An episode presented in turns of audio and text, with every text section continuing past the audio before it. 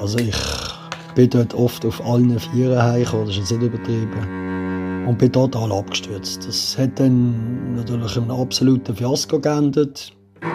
Ich habe einfach kein Licht mehr gesehen am Ende vom Tunnel. Ich habe irgendwie einfach das Gefühl gehabt, was ich in die Hand nehme, funktioniert nicht.